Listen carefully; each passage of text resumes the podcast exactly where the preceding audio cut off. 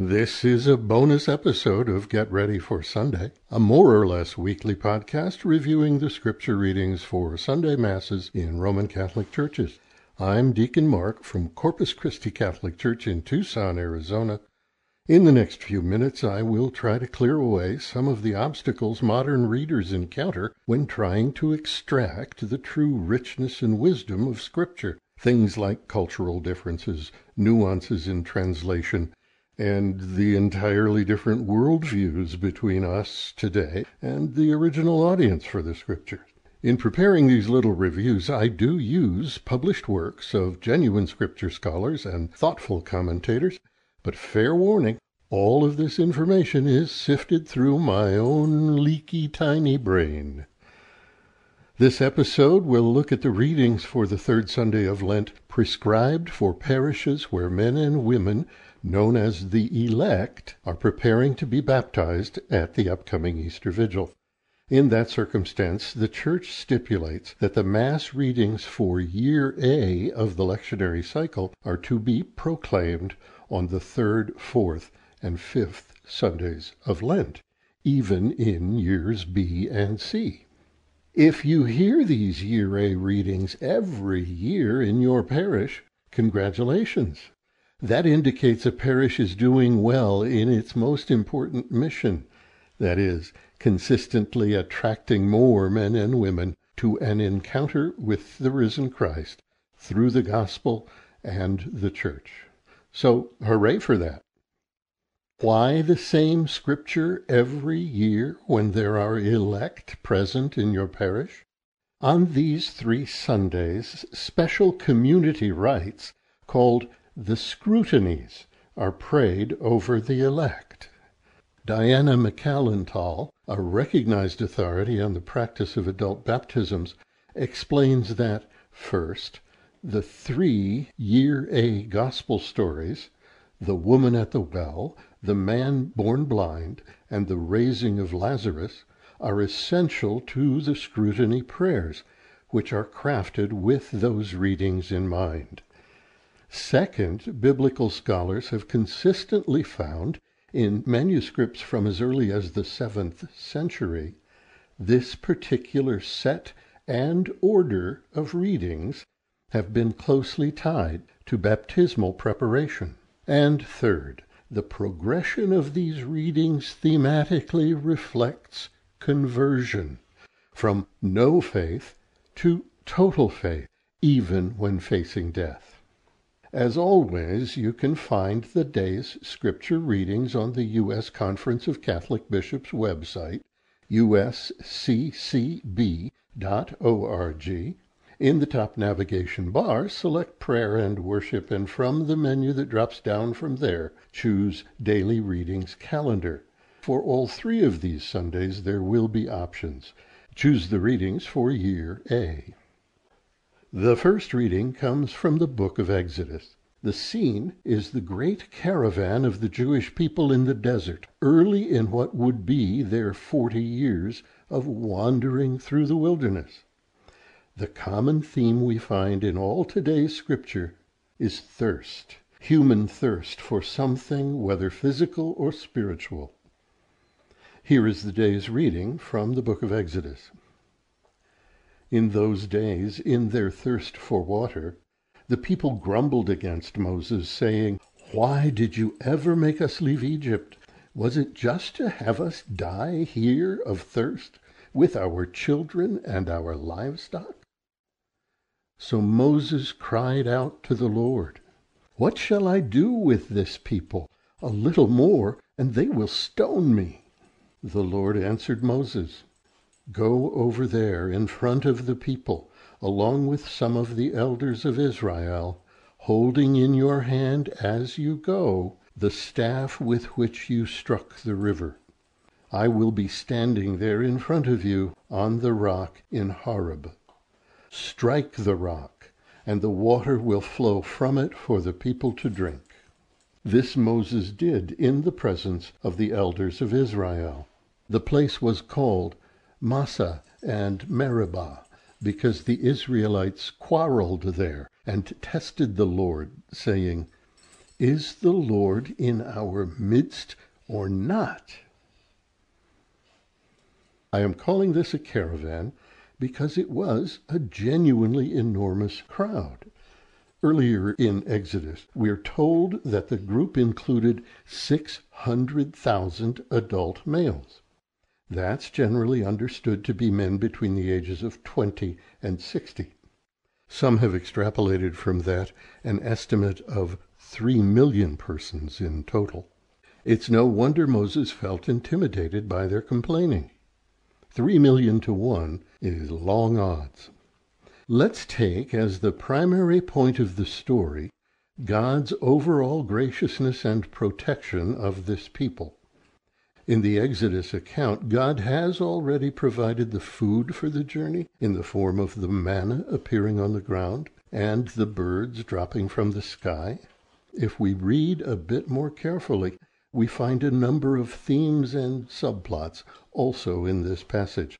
For instance, we're used to reading of the Israelites being tested by God.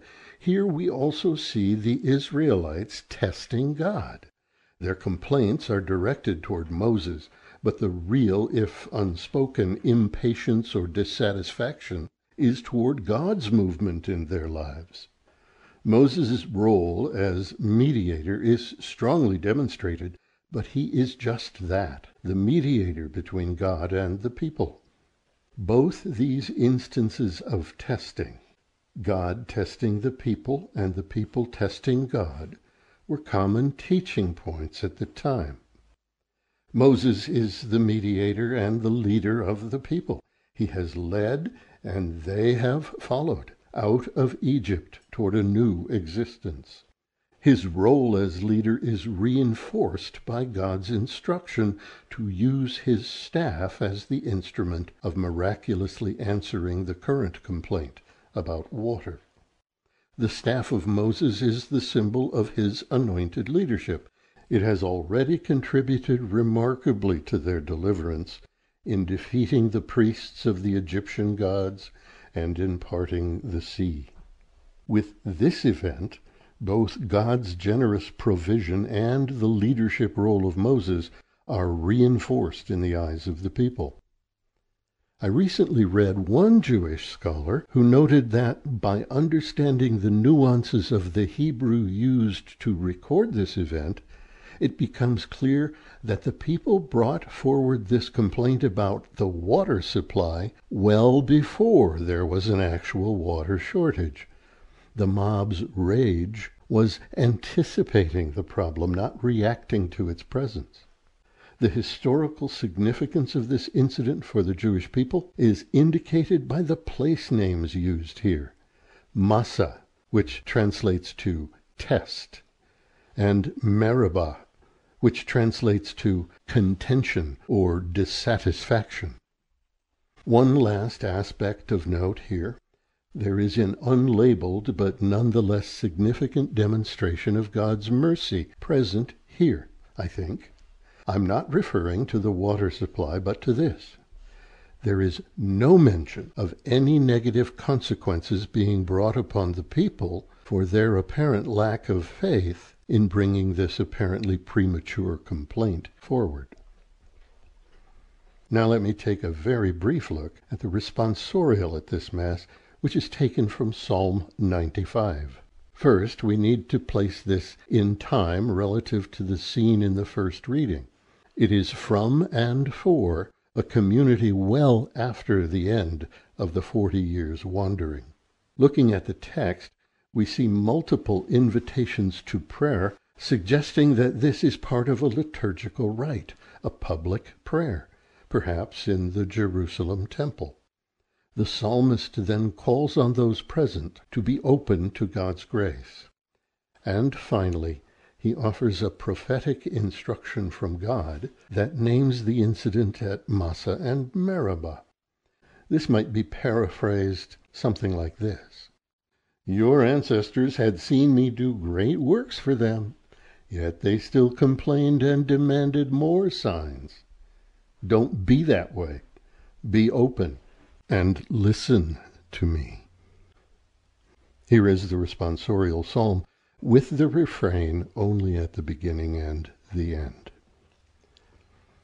If today you hear his voice, harden not your hearts. Come, let us sing joyfully to the Lord. Let us acclaim the rock of our salvation. Let us come into his presence with thanksgiving. Let us joyfully sing psalms to him. Come, let us bow down in worship. Let us kneel before the Lord who made us. For he is our God, and we are the people he shepherds, the flock he guides. Oh, that today you would hear his voice. Harden not your hearts as at Meribah, as in the day of Massah in the desert, where your fathers tempted me. They tested me, though they had seen my works. If today you hear his voice, harden not your hearts. Picking up the second reading, it comes from Paul's letter to the Romans we could easily get distracted by a phrase that often triggers debate between Protestants and Catholics, or at least reminds us that there has been some disagreement about this. And that phrase is, We have been justified by faith. I know I can't completely represent centuries of debate in a few words. So here's an incomplete and admittedly imperfect try Anyway, it's important at the beginning to define the term justified. Here it refers to the state of being in right relationship with and acceptable to God. One of the foundational understandings of Reformed Protestantism or Lutheranism is in Latin sola fide, meaning one is justified, made right with God by faith alone. The implication of that is that the believer acts, professes faith, and thus is justified. The position of the Catholic and Orthodox churches has been and continues to be that justification is a gift from God that, with the cooperation of the recipient, initiates transformation into the risen state. John Henry Cardinal Newman wrote of the gift of justification as being one and the same as the gift of the indwelling Holy Spirit. Here, St. Paul is telling the Romans that they have not justified themselves, they cannot justify themselves. It is a divine gift enabled by the self sacrifice of Jesus. Paul ends this passage with the theme of hope, a hope that does not disappoint. Among other things, he is telling the Romans he is not using hope as a synonym for wish. Christian hope has a quality of confidence about it, confidence that the hope will be fulfilled. As humanity thirsts for its right relationship with God, Paul describes that love as so abundant that it pours into our hearts by way of the gift of the indwelling Holy Spirit. This great hope is further strengthened by recalling that Jesus entered into his great self-sacrifice while sin still ruled most human hearts. He undertook this completely selfless act despite the past and future infidelity of his elect. Here is a reading from St. Paul's letter to the Romans. Brothers and sisters, since we have been justified by faith, we have peace with God through our Lord Jesus Christ, through whom we have gained access by faith to this grace in which we stand, and we boast in hope of the glory of God. And hope does not disappoint, because the love of God has been poured out into our hearts through the Holy Spirit who has been given to us. For Christ, while we were still helpless, died at the appointed time for the ungodly. Indeed, only with difficulty does one die for a just person though perhaps for a good person one might even find courage to die. But God proves his love for us in that while we were still sinners, Christ died for us. You might take a moment after hearing the gospel story that follows to reread this Pauline passage and see if you recognize the Samaritan woman as justified following her encounter with Jesus. Now we come to the gospel of the day. It's a much longer passage than is usual for Sunday Masses. There is a shorter option available to the presider or preacher, but even the short version is unusually long compared to the norm. So as not to overtax our memories, I will interject comments as I read the full text. This will be interlinear commentary. I will attempt to make it obvious which are my words and which were written by John. This, then, is a reading from the Holy Gospel according to John. Jesus came to a town of Samaria called Sychar, near the plot of land that Jacob had given to his son Joseph. Jacob's well was there. The names Jacob and Joseph should sound familiar. They were Jews whose stories are in the book of Genesis. Joseph was Jacob's favorite and the youngest of his twelve sons. There is a deep, ancient connection between Samaritans and Jews. The exact time and cause of their separation from each other remains the subject of scholarly research and debate. Jesus, tired from his journey, sat down there at the well.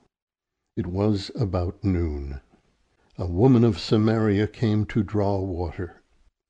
Jesus said to her, Give me a drink. His disciples had gone into the town to buy food. The Samaritan woman said to him, How can you, a Jew, ask me, a Samaritan woman, for a drink? For Jews use nothing in common with Samaritans. Jesus is doing two very scandalous things here. First, he is alone with and talking to a woman not of his household. Second, the enmity between Jews and Samaritans is also deep and ancient. That Jesus was traveling through Samaria instead of going around it was itself extremely unconventional. Jesus answered and said to her, If you knew the gift of God and who is saying to you, Give me a drink, you would have asked him, and he would have given you living water. Now we're getting into the first of three major sections of this story. This conversation about water and living water is the first. Jesus is the one who first asks for water, but will be the one who supplies it.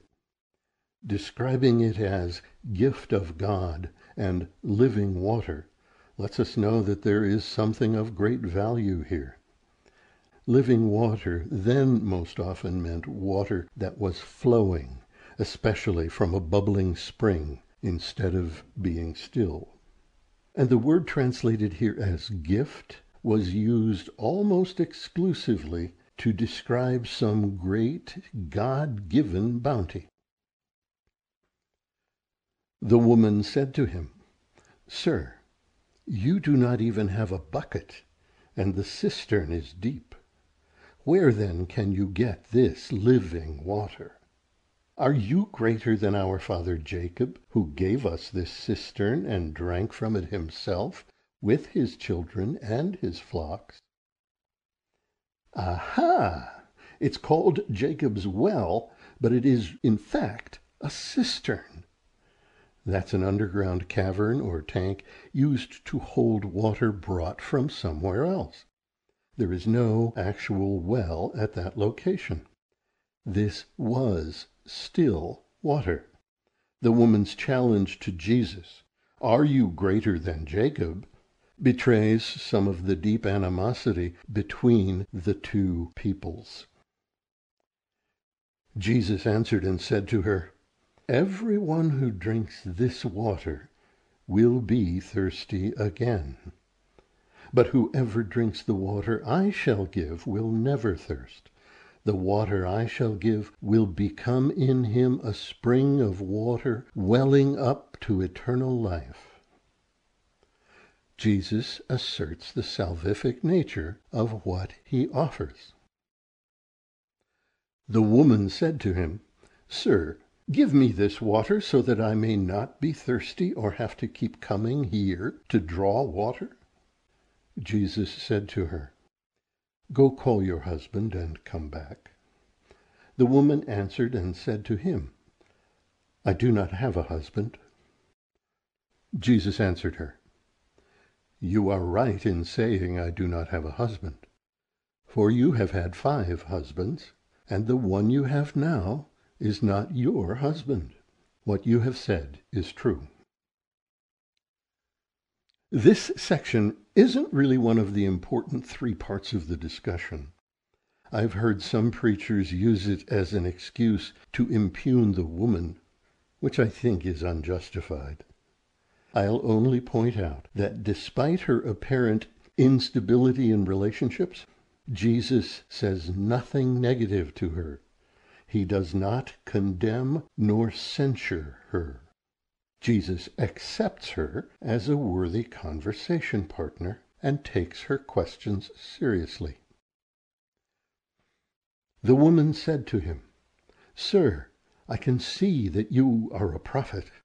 Our ancestors worshipped on this mountain, but you people say that the place to worship is in Jerusalem. Jesus said to her, Believe me, woman, the hour is coming when you will worship the Father neither on this mountain nor in Jerusalem. You people worship what you do not understand. We worship what we understand because salvation is from the Jews. But the hour is coming and is now here when true worshippers will worship the Father in spirit and truth. And indeed, the Father seeks such people to worship him. God is spirit, and those who worship him must worship in spirit and truth. Here is the second of the three significant story elements, the discussion about correct worship the woman brings up the old argument about the appropriate location for worship. Jesus assures her that that argument is of no consequence with the new understanding of God's nature that his life brings to all, that his life represents. The woman said to him, I know that the Messiah is coming, the one called the Christ. When he comes, he will tell us everything. Jesus said to her, I am he, the one speaking with you. Now Jesus self-identifies, but does so quite humbly. I see this as, among other things, another sign of him taking this woman as deserving of his respect. At that moment his disciples returned, and were amazed that he was talking with a woman, but still no one said, What are you looking for? or Why are you talking with her? The disciples are stuck on that very shallow level of concern over social customs being violated. The woman left her water jar and went into the town and said to the people, Come see a man who told me everything I have done. Could he possibly be the Christ? Something big has changed. She leaves her water jar. Her initial physical needs are subordinated to her dawning awareness of some great spiritual gift being present to her. She feels compelled to share the gift rather than to hoard it. From here until the end of the passage, we read of Jesus trying to bring his disciples to a better understanding of what is happening, and finally, get to the third major story element, the acceptance of Jesus by the Samaritan townspeople. He is early in his public ministry, in a place he shouldn't be, and among people who would be expected to instantly reject him. But he is not chased away. He is invited in. He is warmly embraced. They went out of the town and came to him. Meanwhile the disciples urged him, Rabbi, eat. But he said to them, I have food to eat of which you do not know. So the disciples said to one another, Could someone have brought him something to eat? Jesus said to them, My food is to do the will of the one who sent me and to finish his work. Do you not say, In four months the harvest will be here? I tell you, look up and see the fields ripe for the harvest. The reaper is already receiving payment and gathering crops for eternal life, so that the sower and the reaper can rejoice together. For here the saying is verified, that one sows and another reaps. I sent you to reap what you have not worked for. Others have done the work, and you are sharing the fruits of their work. Many of the Samaritans of that town began to believe in him because of the word of the woman who testified, He told me everything I have done. When the Samaritans came to him, they invited him to stay with them, and he stayed there two days. Many more began to believe in him because of his word. And they said to the woman, We no longer believe because of your word, for we have heard for ourselves and we know that this is truly the Savior of the world. If you hear these readings at Mass this Sunday, rejoice that there are new Christians coming into your community, and pray for them as they finish their journey. Pray for their catechists and their sponsors as well. I'm Deacon Mark from Corpus Christi Catholic Church in Tucson, Arizona. Thanks for clicking in. I hope you find this time worthwhile. And may you see God's blessing in your life every day.